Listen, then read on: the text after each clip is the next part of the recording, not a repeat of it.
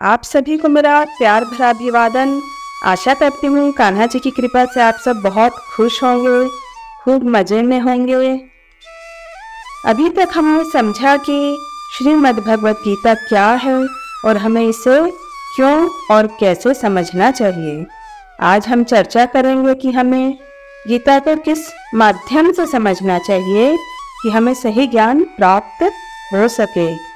किसी भी ज्ञान को प्राप्त करने के लिए एक प्रामाणिक गुरु का होना आवश्यक है। साथ ही शिष्य को भी योग्य होना चाहिए, तभी वह सही तरीके से ज्ञान को ग्रहण कर पाएगा। जनरली हम सोचते हैं कि गुरु ऐसा होना चाहिए, गुरु वैसा होना चाहिए, लेकिन पहले हमें यह देखना चाहिए कि हमारी योग्यता है क्या, कि हम एक अच्छे शिष्य बने।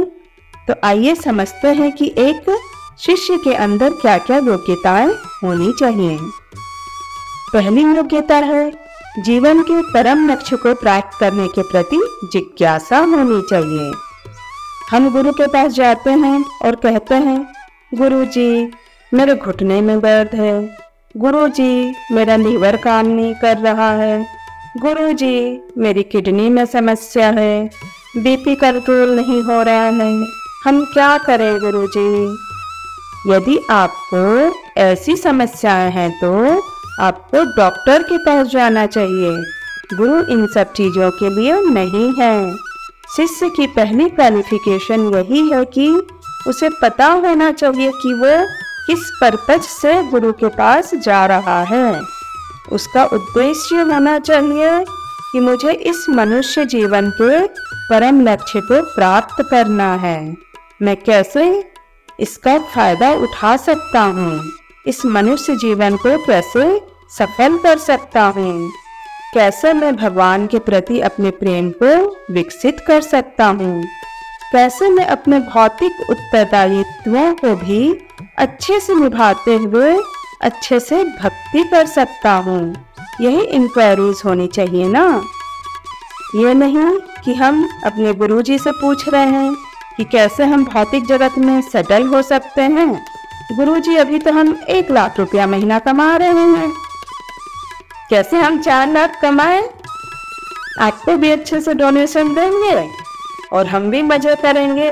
बस, चार दिन ही चांदी गुरु के पास जाने का उद्देश्य भौतिक नहीं होना चाहिए, वरन आध्यात्मिक होना चाहिए ताकि हमारा जीवन सफल हो सके। दूसरी योग्यता है। आध्यात्मिक गुरु की शरण में जाना चाहिए। स्वयं गुरु नहीं बनना चाहिए। हमें वह नहीं सोचना चाहिए कि हमें तो सब कुछ आता है। हमें क्या ज़रूरत है किसी गुरु की? या हम तो ग्रंथों पर पढ़कर खुद ही सीख जाएँगे।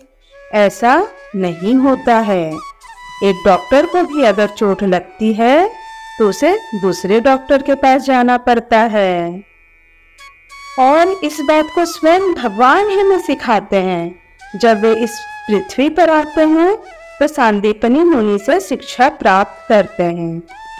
जबकि भगवान को इसकी कोई आवश्यकता नहीं है।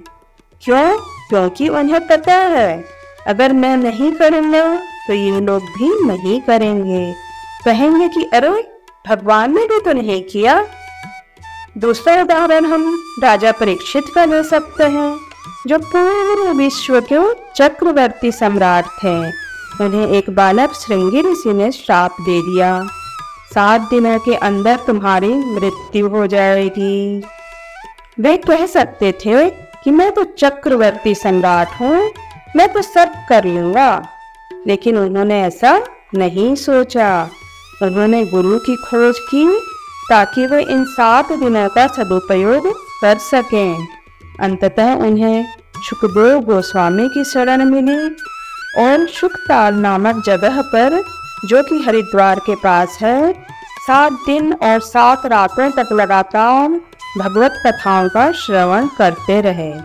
बिना खाना खाए, बिना पानी पिए। सात दिन के बाद देह छोड़कर भगवान के धाम चले गए।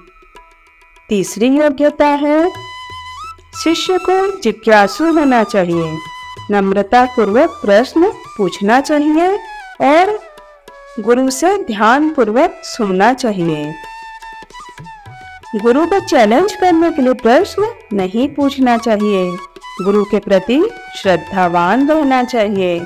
जैसे भगवत गीता में अर्जुन का भगवान श्री कृष्ण के प्रति एटीट्यूड था वैसा ही एटीट्यूड हमारा अपने गुरु के प्रति होना चाहिए। भगवत गीता के चौथे अध्याय के चौतीसवें श्लोक में कहा गया है तत्विधि प्रणिपात परिप्रश्न सुविनया उपदेक्षन्ति तो ज्ञानम ज्ञानिन तत्वदर्शिन श्री भगवान अर्जुन से कहते हैं तुम गुरु के पास जाकर सत्य को जानने का प्रयास करो। उनसे नीत होकर जिज्ञासा करो और उनकी सेवा करो। स्वरूप सिद्ध व्यक्ति तुम्हें ज्ञान प्रदान कर सकते हैं, क्योंकि उन्होंने सत्य का दर्शन किया है। तो इस तरह तीन चीज़ें हैं। पहला नम्रता पूर्वक अप्रोच करना। दूसरा क्वेश्चंस पूछना। और तीसरा, आप सेवा करें। सेवा इन द सेंस की भगवत भावना सभी तक पहुँचे, इसमें योगदान देने की कोशिश करें। जब ये तीन चीज़ें होती हैं तो गुरु जो ज्ञान देते हैं, वह हमारे हृदय में प्रवेश करता है, वरना एक कान से सुनकर दूसरे कान से निकल जाता है। चौथी योग्यता है, गुरु की सेवा करना व उन्हें प्रसन्न करना। श्वेताश्वर उपनिषद में कहा गया है कि जिस व्यक्ति ने अपने गुरु को प्रसन्न किया है और उतना ही सम्मान दिया है जितना कि वह भगवान को देता है तो ऐसे व्यक्ति के हृदय में वैदिक ज्ञान का संपूर्ण सार अपने आप प्रकाशित हो जाता है। पांचवी योग्यता है गुरु पर विश्वास होना चाहिए कि वे जो ज्ञान दे रहे हैं, वह ऑथेंटिक है। छठी क्वालिटी है शिष्य की कि उसे भगवान का भक्त होना चाहिए। यह बहुत ही इम्पोर्टेंट है। आप सोचिए, यदि आपके अंदर भगवान के प्रति श्रद्धा नहीं है तो आप क्या सीख पाएँगे? फिर गुरु से। गुरु बताएँगे भगवान की भक्ति के बारे में, भगवान की सेवा के बारे में। जब भगवान के प्रति श्रद्धा ही नहीं रहेगी तो फिर भला क्या समझ आएगा? श्रीमद् भगवत गीता में भी भगवान चौथे अध्याय के तीसरे श्लोक में बोलते हैं कि, जो रहस्य है, वह कब उजागर होता है? जब कोई मेरा भक्त हो, वरना वह रहस्य ही रह जाता है। जैसा कि हमने पिछले एपिसोड में उदाहरण लिया था, शहद की बोतल का, कि शहद का स्वाद ढक्कन खोलने पर ही समझ आता है। ढक्कन खोलना मतलब भक्ति भावना के साथ काम करना। तो इसलिए व्यक्ति को भक्त होना चाहिए। भगवान का दास होना चाहिए।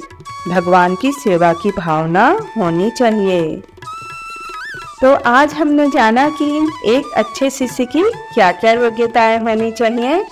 अगले एपिसोड में हम एक गुरु की योग्यताओं के बारे में चर्चा करेंगे, ताकि हम एक योग्य व्यक्ति को अपना गुरु चुन सकें।